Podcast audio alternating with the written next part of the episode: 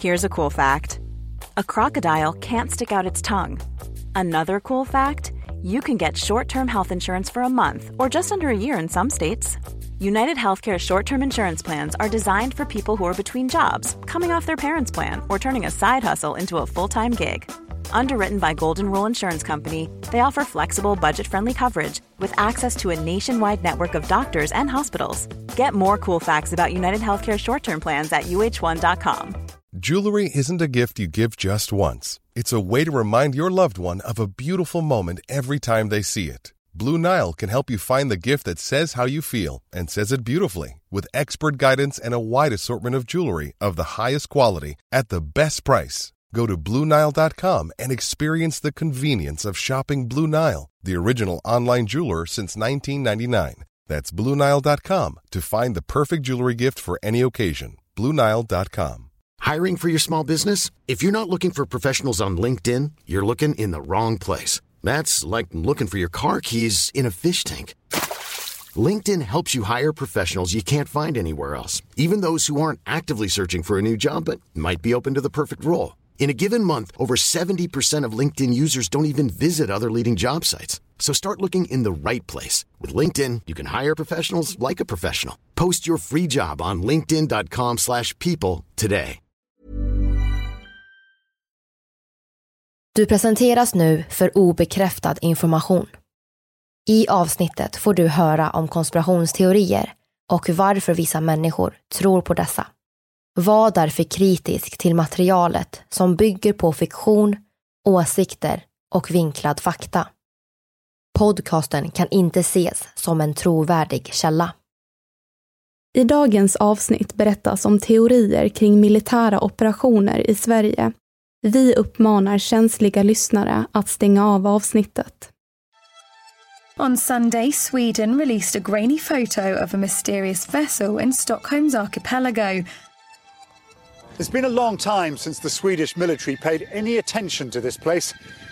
But last year, the government said that it would be sending troops back to Gotland.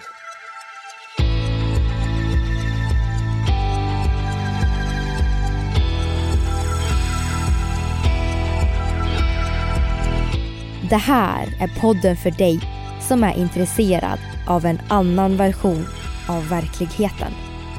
En version som tar upp alternativa teorier, mystiska sammanträffanden och diskussioner om vad som kan vara sant.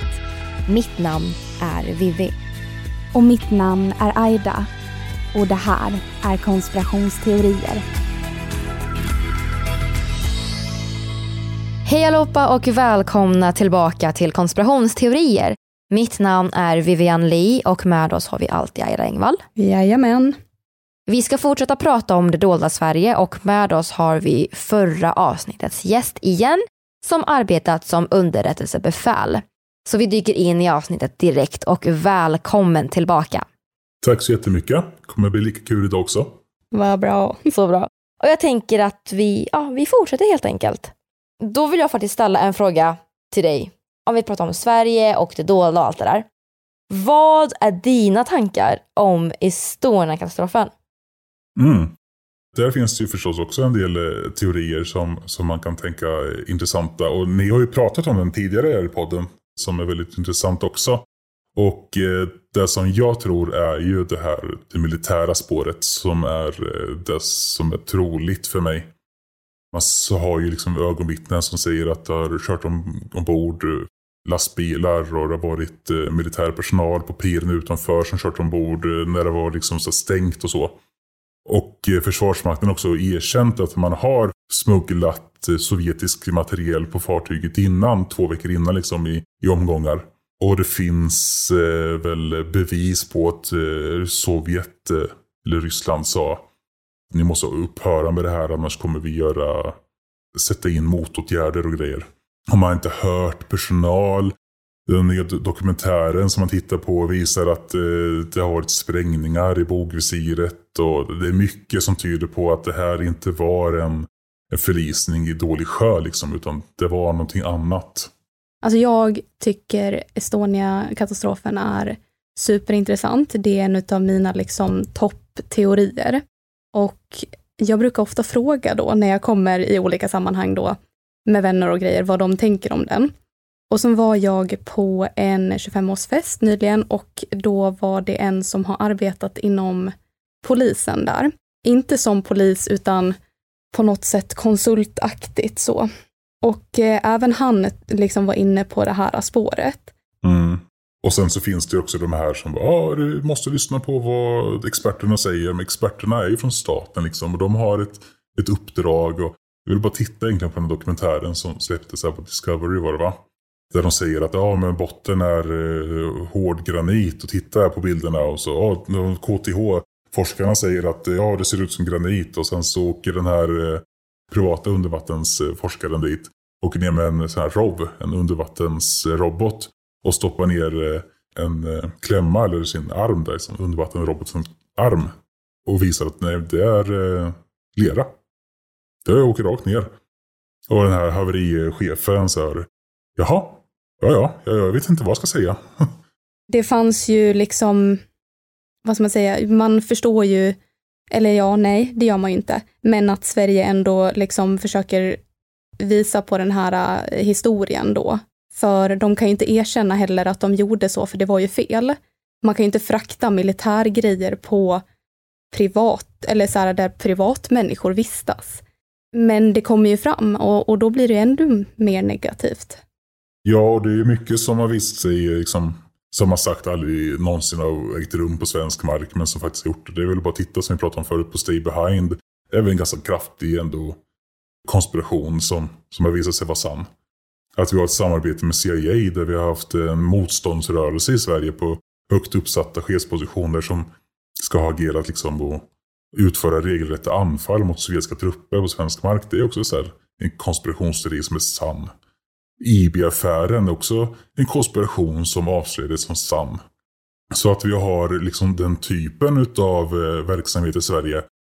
Det där är ju bekräftat. Det är ju en fakta och en sanning som vi vet om idag.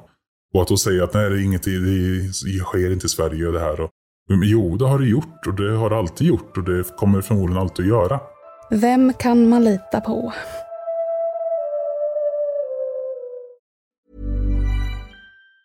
Jewelry isn't a gift you give just once. It's a way to remind your loved one of a beautiful moment every time they see it. Blue Nile can help you find the gift that says how you feel and says it beautifully with expert guidance and a wide assortment of jewelry of the highest quality at the best price. Go to BlueNile.com and experience the convenience of shopping Blue Nile, the original online jeweler since 1999. That's BlueNile.com to find the perfect jewelry gift for any occasion. BlueNile.com. Burrow's Furniture is built for the way you live.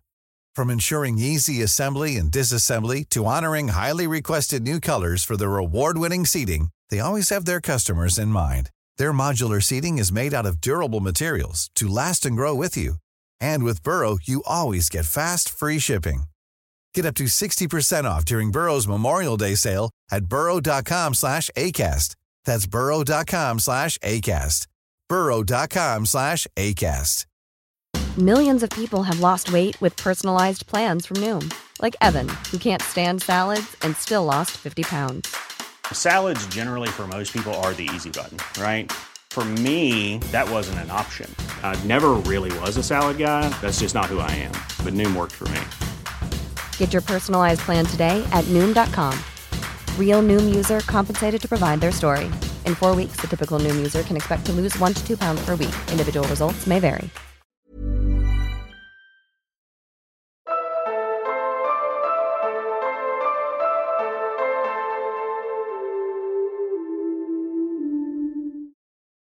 Men sen har vi också, som vi var inne på tidigare, de här grodmännen.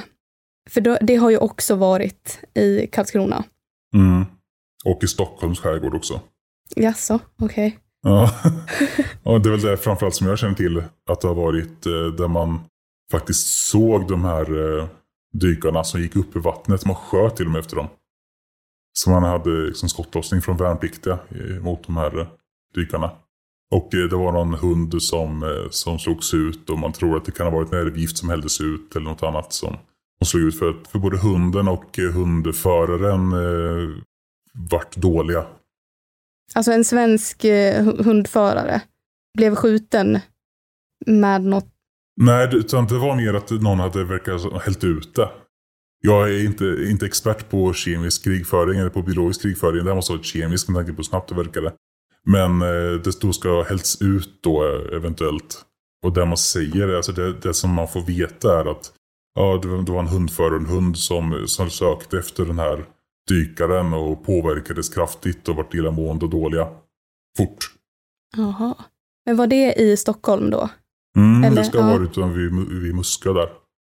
För den du pratar om Aida, den hände ju i Karlskrona som du tänker på. Det är ju den här, äh, alltså man observerade två soldater, alltså grodmän då, gå upp eh, på land i Mm. Karlskrona eller? Det är den du tänker på, på skärgården där. Mm. Läskigt ändå att det händer på fler ställen. Det visste inte jag att det gjorde. Nej. Och det är de som man inte kunnat hålla tyst om, kan vi väl säga. Mm. Okej, så det har hänt fler gånger då. Det kan vi väl anta i alla fall.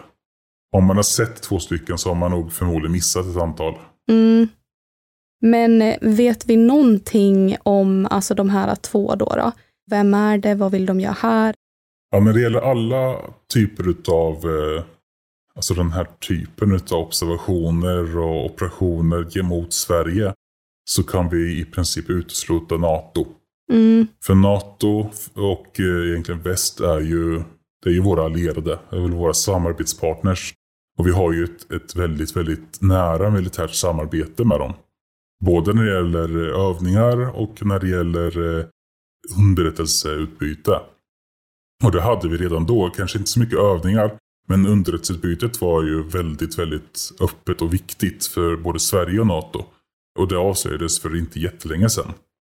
Så att eh, USA skulle ha skickat upp eh, grodmän där man visste, liksom att Sverige visste att det här finns det värnpliktsförband som är på, på högsta liksom, alertness. Så att de är jättetaggade på att, och med skarpa vapen. Det finns liksom inte på kartan. Det finns ingen, ingen att vinna på det. Om de vill veta någonting så frågar de Sverige i en, i en hemställan och så får de sannolikt att veta det. Men att skicka in eh, militära operatörer via vattnet. Där finns det egentligen bara en, en militär motståndare eller någon som planerar att göra en militär operation mot Sverige. Där, där finns det ju ett, ett syfte och någonting att vinna på det. Ja, och så här, i den här då i Karlskrona, där läste jag då att eh, ja, men så här, det här området spärrades då av och sen så söktes det igenom då.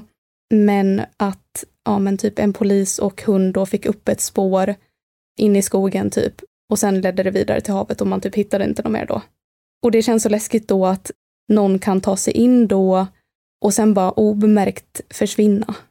Det krävs ju riktiga skills. Alltså det här sker säkert dagligen nästan, inte säga, men det sker nog väldigt ofta.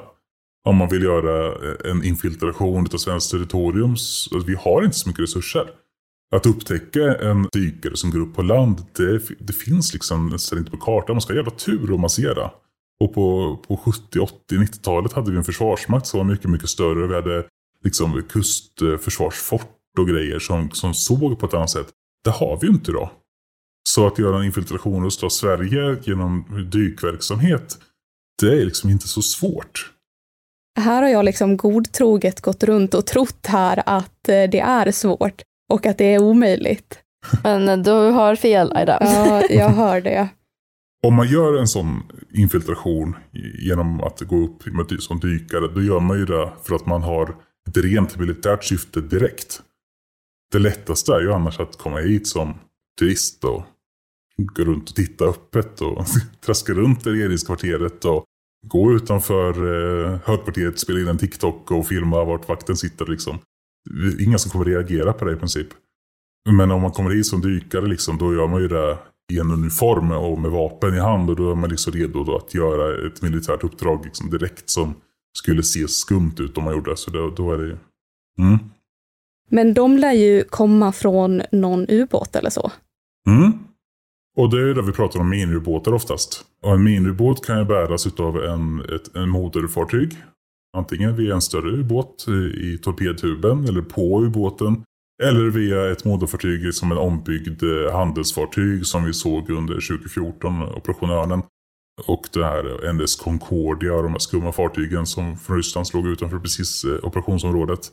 Där man tror då att de eventuellt kan ha varit ombyggda. Och det fanns även ett antal bilder på som visar att de har byggts om i, i skrovet. För att eventuellt då kunna ha en miniubåt och öppna upp liksom skrovet under till. Lite grann som man ser på James Bond, jag kommer inte ihåg vilken det är. När de släpper in miniubåtar under ett fartyg. Jag tänker den här Operation Örnen, den är ju väldigt intressant. För våra lyssnare som inte har hört talas om detta, vill du berätta vad, vad som hände? Mm.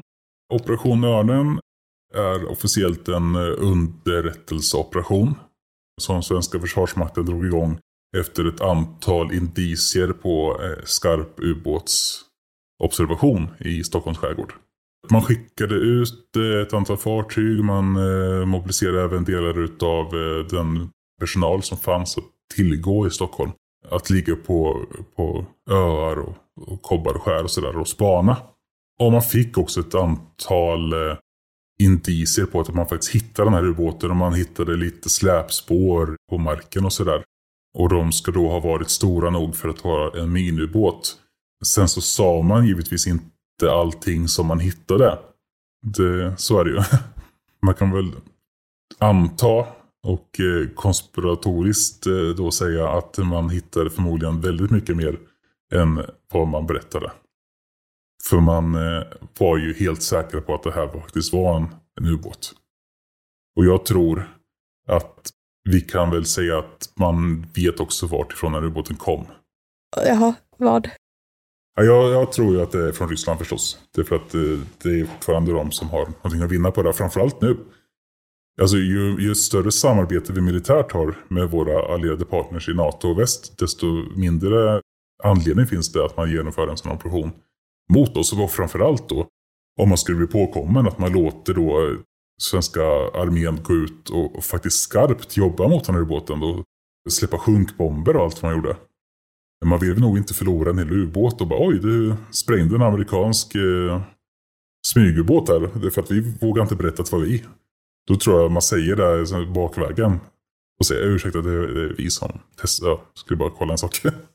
Man låter ju liksom inte en amerikansk ubåt bli sänkt av svenska förband då, utan att berätta det. Och ja, det finns ju en del konspirationer som säger då att man har hittat en del fynd som då pekade på Ryssland jag läste om det här äh, och då så läste jag någonting om krypterade radiosändningar. Och då stod det någonting om att en sändare var i närheten av Kvarnholmsfjärden och en sändare i Kaliningrad, där då Spetsnaz fanns. Och det som är intressant här är ju att i Kaliningrad så ligger den ryska Östersjömarinen. Och som jag nämnde här tidigare så är ju den ryska Östersjömarinen har ju ett spetsnazförband som är specialiserade på undervattensverksamhet. Eh, I deras marininfanteri. Och det är de ofta säger att var de som var här ihop med VDV-förbanden som är deras, deras fallskärmsjägarförband. Och det skulle ju också då stämma väldigt bra med de här minibåtarna och att det skulle vara Spetsnaz förband som var här för att kartlägga eller för att förbereda sabotage eller vad nu tänkte göra. För att skicka signaler till Kaliningrad är krypterat med en sån här dartsändare, alltså snabbsändare. Det skulle inte ske riktigt annars. Och dessutom så, så läckte ju ryska marinen släppte ju någon inspelning utav våra Rakelsystem som skulle varit helt säkra. Och där det var två befäl som var kära. Det var, det var mycket som hände där. Alltså jag tänker på en scen ur en film, typ James Bond eller jag vet inte ens. Jag bara tänker på... Nej men alltså jag tänker verkligen bara på det. Och eh, det känns så overkligt i mitt huvud men det är också för att jag inte alls jag är inte alls alltså, insatt i militärvärlden överhuvudtaget. Det är det som är så synd i Sverige att vi är ju väldigt, väldigt hemliga när det gäller vad som händer mot oss. Det är klart, vi ska ju inte berätta vad vi gör för att, för att motverka det här. Men jag anser ju att, att samhället måste veta vad samhället utsätts för. För det är inte så att Försvarsmakten utsätts för det här. Utan det är ju samhället, det är ju vi som medborgare. som utsätts för ett hot mot från en annan stat. Och då måste vi veta om. Hur ska vi annars kunna säga ja men ni måste säga till ifall ni ser någonting eh, som ser konstigt ut i skogarna. Men vad är det som ser konstigt ut? Det vet väl inte jag om inte jag någonsin har fått höra att det finns någonting som är konstigt. Och vad det är. Vi är ju inte medvetna om vad som försiggår. Någonting som kanske är jätte, jättetydligt på att det här är väldigt misstänksamt. Det kanske vi inte alls tänker är det. Mm, precis. Den här informationen har kanske gått ut tidigare, det vet jag inte. Men ganska nyligen ändå så har de ju sagt att man inte ska fota typ när det åker förbi en massa militärbilar eller ja, flygplan eller vad sjutton det nu är för någonting. Och lägga ut på typ sociala medier. Och då blir man ju rädd att det är någon invasion här. Ja, men precis. Och det hänger ju ihop med att Försvarsmakten nu jobbar mer skarpt. Alltså på riktigt.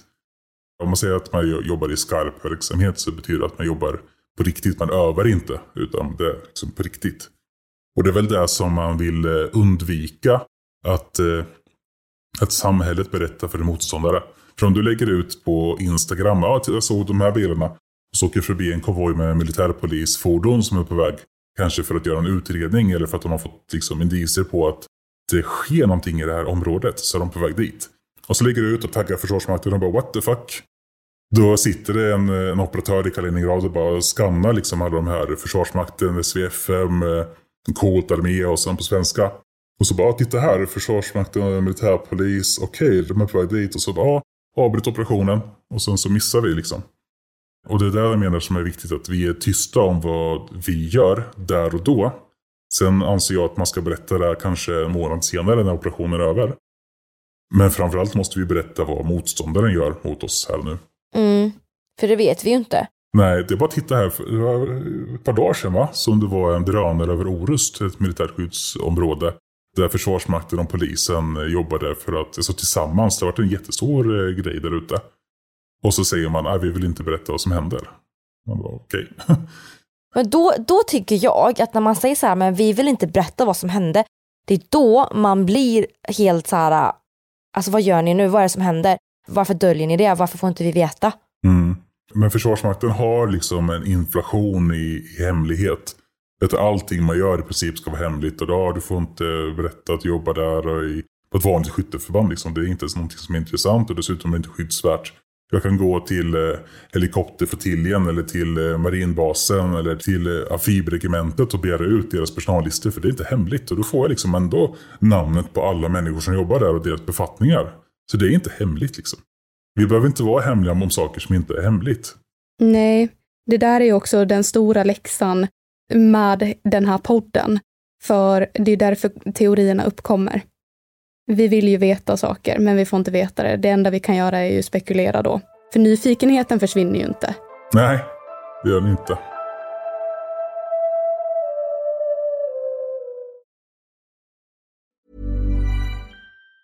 Planning for your next trip? Elevate your travel style with Quince. Quince has all the jet-setting essentials you'll want for your next getaway. Like European linen, premium luggage options, buttery soft Italian leather bags, and so much more and it's all priced at 50 to 80% less than similar brands. Plus, Quince only works with factories that use safe and ethical manufacturing practices. Pack your bags with high-quality essentials you'll be wearing for vacations to come with Quince. Go to quince.com slash trip for free shipping and 365-day returns. Planning for your next trip? Elevate your travel style with Quince. Quince has all the jet-setting essentials you'll want for your next getaway, like European linen, premium luggage options, buttery soft Italian leather bags, and so much more and is all priced at 50 to 80% less than similar brands. Plus, Quince only works with factories that use safe and ethical manufacturing practices. Pack your bags with high-quality essentials you'll be wearing for vacations to come with Quince. Go to quince.com/pack for free shipping and 365-day returns.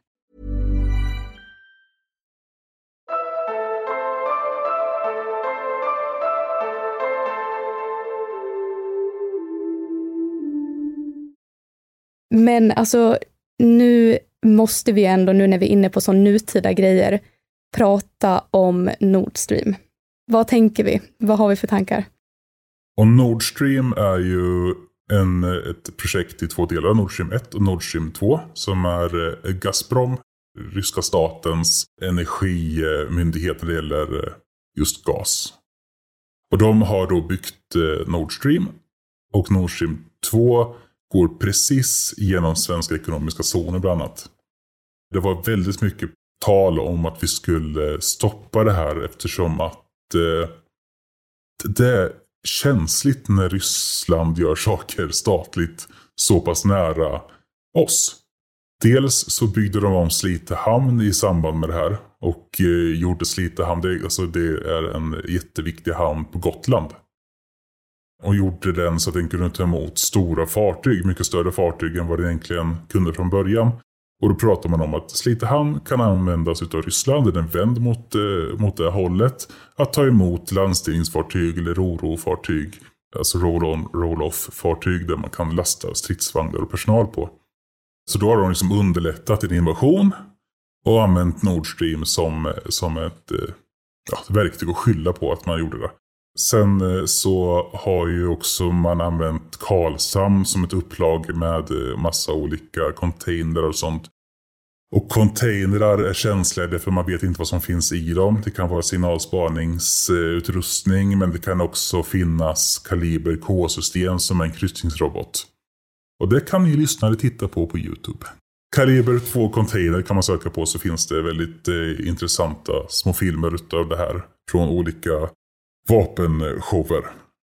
Och det som har hänt nu är ju att eh, Nord Stream har sprängts under vattnet.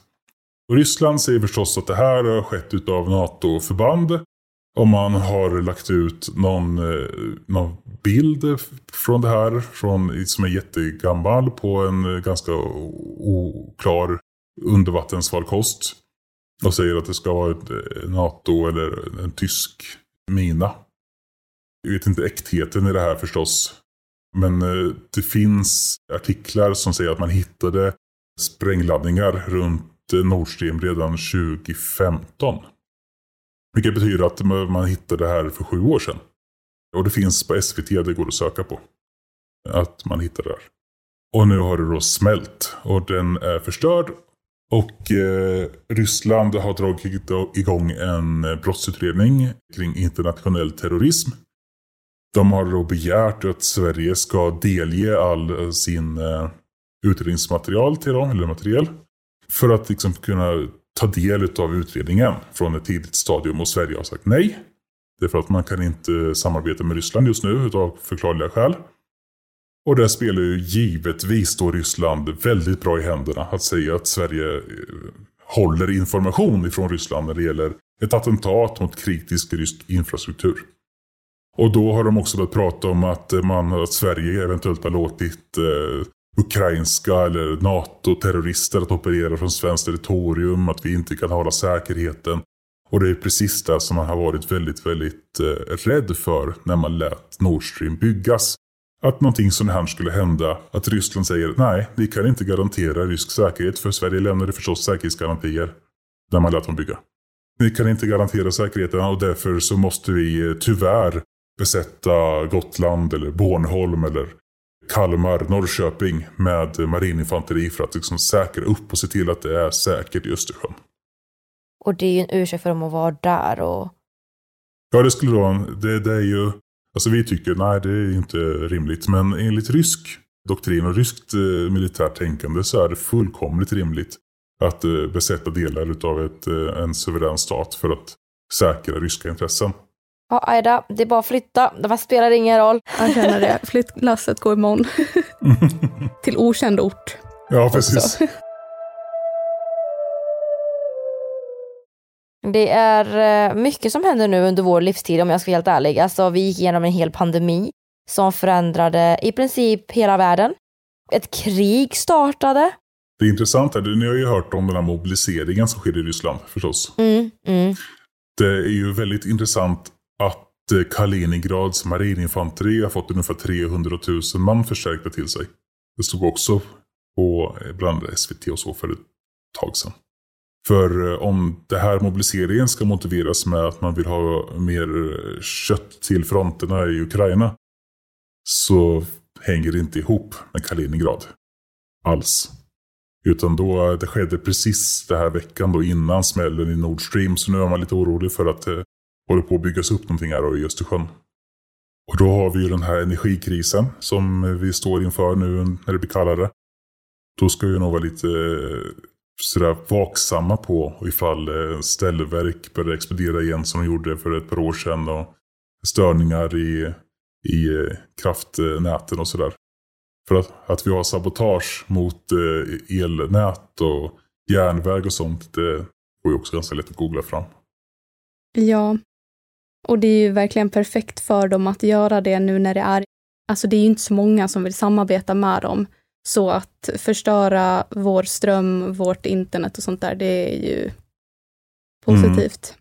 Vi kommer in, då kommer man lite grann in på krisberedskap, men Sverige har ju ganska låg krisberedskap. Vi har avvecklat väldigt, väldigt mycket. Och vi som, som medborgare har ju krav från, från oss från staten att vi ska ha minst sju dygn där vi kan klara oss själva. För innan det så kanske vi inte ens får någonting som hjälp. Och vi är väldigt, väldigt, väldigt känsliga för att eh, få störningar i vårt elnät och internet och så. Vi kan ju inte ens handla utan det. Vi har ju inte kontanter längre i det här samhället. Ja, om man tittar på Ukraina så är ju inte de lika känsliga. Det, tittar man på den här resevlogg från Ukraina så, så, så har ju de byar där det typ inte finns internet och el. De är inte så känsliga mot det. Men här i Sverige så är vi väldigt känsliga mot störningar i vår infrastruktur och elnät. Så det är ju också ett tydligt mål, ett enkelt mål. Vi har ju alla, i princip alla våra knutpunkter och sånt ovan jord. Mm, det har vi. Jag eh, lyssnade, jag kommer inte ihåg vilken podd det var som pratade om det, ifall kris skulle hända i Sverige. Och det är det som du säger, sju dagar. Och ibland kan det dröja ännu längre, alltså det är inte ens säkert att man får hjälp inom sju dagar. Och vi i Sverige har så dålig kontakt med våra grannar. Att det är också väldigt viktigt att man tar hjälp av varandra och sånt där. Jätteintressant. Och jag vet inte ens hur man klarar sig i sju dagar. Spis, värme, vatten, alltså vad gör vi? Burkmat, ja det går ju, men hur många har liksom burkar hemma? Jag tänker också att så här, äh, nu har det kanske handlats mer sådana grejer. Men man har inte de sakerna hemma. Jag kom på radio. Det är bra att ha för de skickar ju ut eh, meddelanden. Jag har ingen radio. Jag har min mobiltelefon som går på el. Mm. Och även om du har ström på telefonen, för den kan ju hålla i 24 timmar om du är sparsam med den. Så går ju oftast mobilnätet ner efter tre timmar. För det, de har ju, vissa utav dem ska säga, har eh, backup-generatorer. Om de är samhällsviktiga och då kan det vara mellan tre till åtta timmar hör man säger. Eh, och efter det så dör ju mobilnätet också. Men eh, typ MSB och, och, och kommunerna gör ju då och då drives i framförallt sociala medier för att liksom nå ut till eh, generation Z här. för att, för att det ska, liksom, man ska ta sitt ansvar. Men det är många som inte gör det. Som Nej. ni precis sa. ja, nu gör vi det hörni. Alla lyssnare. Ja, alla lyssnare, bunkra upp på alltså burkmat, konserver och eh, köp en radio så att ni kan lyssna på sändningar som kommer. Det finns ju den här äh, Om krisen kommer eller vad den heter. Den här boken, den finns ju som pdf på nätet. Så kolla den medan ni har nät.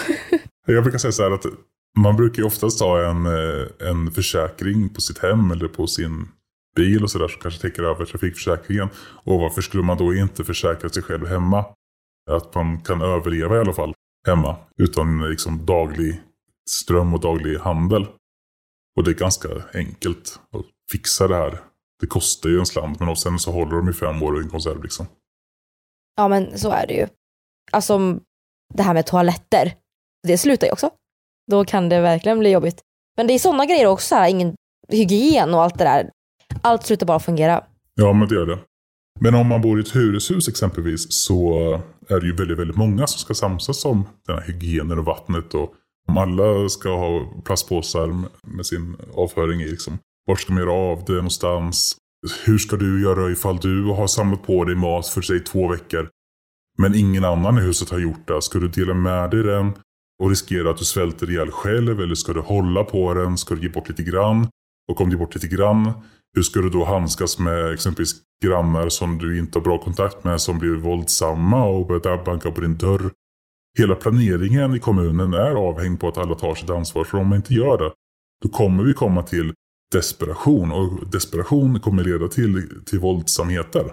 Det behöver inte ens vara en, en våldsam människa från början. Det kan vara en helylle snubbe som, en som har fyra småbarn hemma och ser att de börjar få kramper och, och, och, och ont och kanske feber.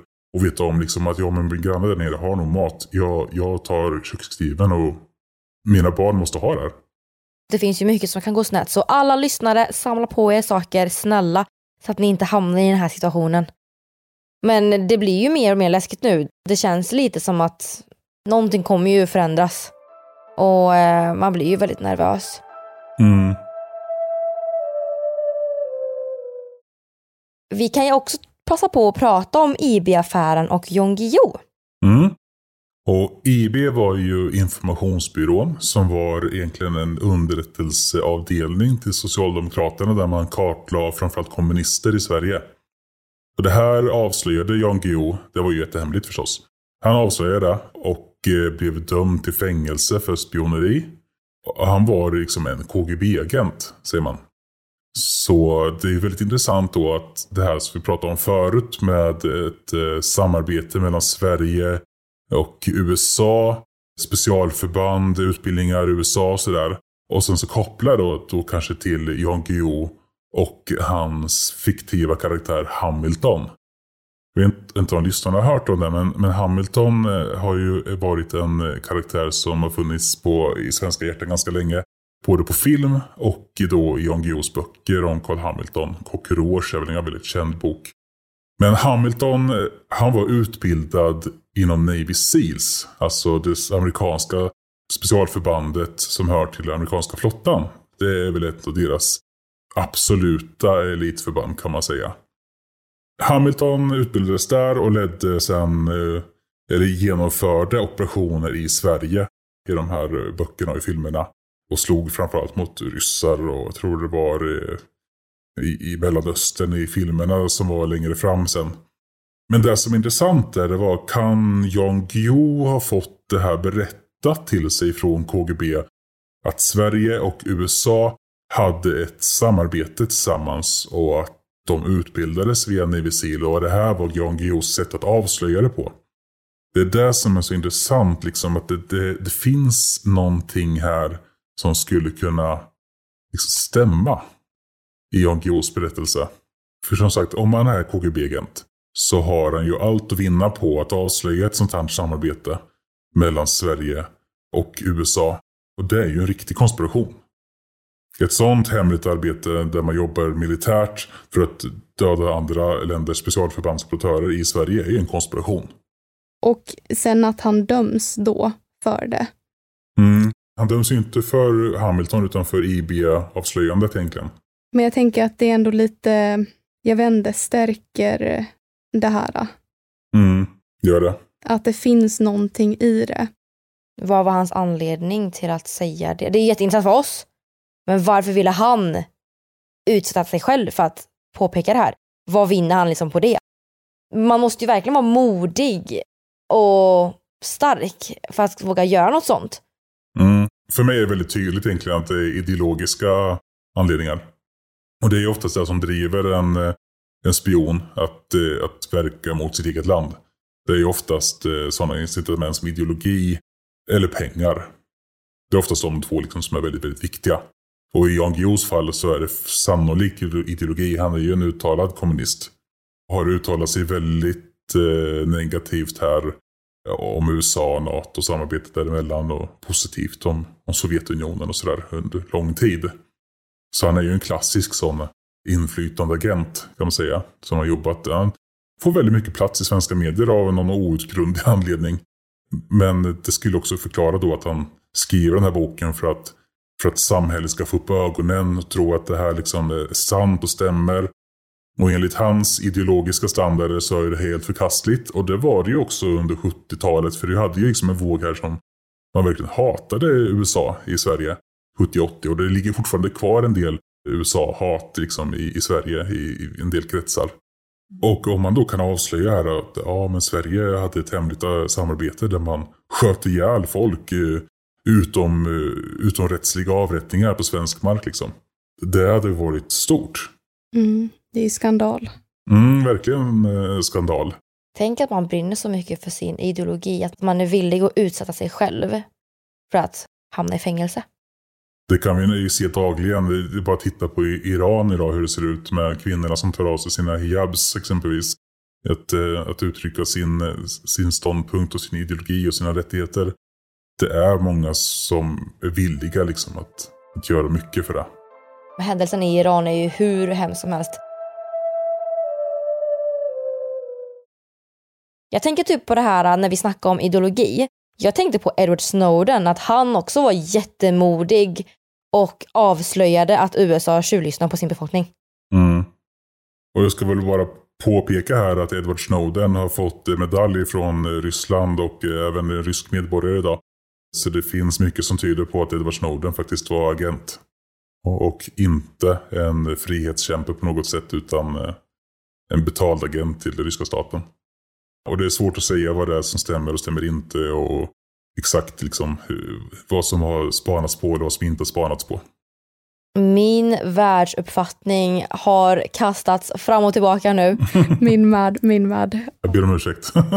jag tänkte verkligen på Edward Snowden som en frihetsbekämpe. Mm, jag vet, det är många som gör det. Det tänkte, alltså den tanken slog mig inte ens. Som sagt, han är, han är medborgare där idag och han har fått eh, medalj och sådär. Så. Det är mycket som tyder på att eh, han är eh, en betald agent och kanske har jobbat för eh, GRU eller FSB under väldigt lång tid. En teori. Mm. Vem kan man lita på? Så med den här podden, med att tänka sådana här tankar, det är ändå bra att liksom ta till sig olika information och sen bara avgöra själv vad man tänker är mest logiskt, typ. Jag tror att det som är viktigast är väl att vi inte ska lita blint kanske. Utan vi ska inte vara rädda för att ifrågasätta och granska makten. Ja, vi har demokrati här liksom. Och precis som du säger, alltså att man kanske inte litar blint på staten. För att som sagt, det, det finns konspirationer som faktiskt har visat sig vara sanna. Men att man, ja, att man granskar själv och inte är rädd att ta till sig olika typer av information. Men att man ändå inte litar på någonting helt blint. Det är väl ganska lätt att dra paralleller till eh, pandemins start.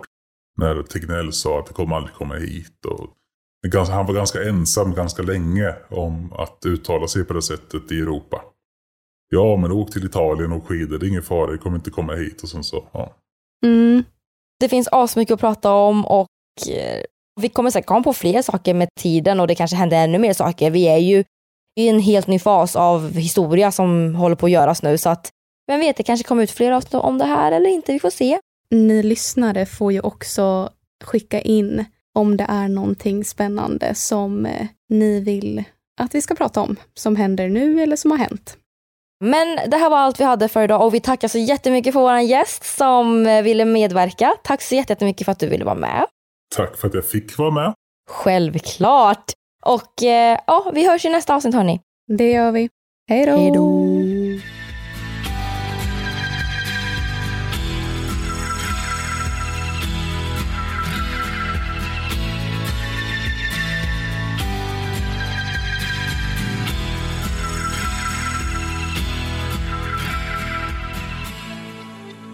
Du har lyssnat på Det dolda Sverige. Avsnittet gjordes vintern 2022. Vi som har gjort programmet heter Vivian Lee och Aida Engvall tillsammans med redigerare Jenny Olli. Källorna till dagens program hittar du via vår Facebook eller Instagram där vi heter konspirationsteorier. Via våra sociala medier kan du även skicka in tips och önskemål på teorier som du vill höra i podden. Vill du höra fler avsnitt av konspirationsteorier? Lyssna på avsnitt som 9-11. This is certainly the worst and most coordinated single attack in the history of the United States. The Bloop. Occasionally there were sounds that we just could not identify. Och mycket mer.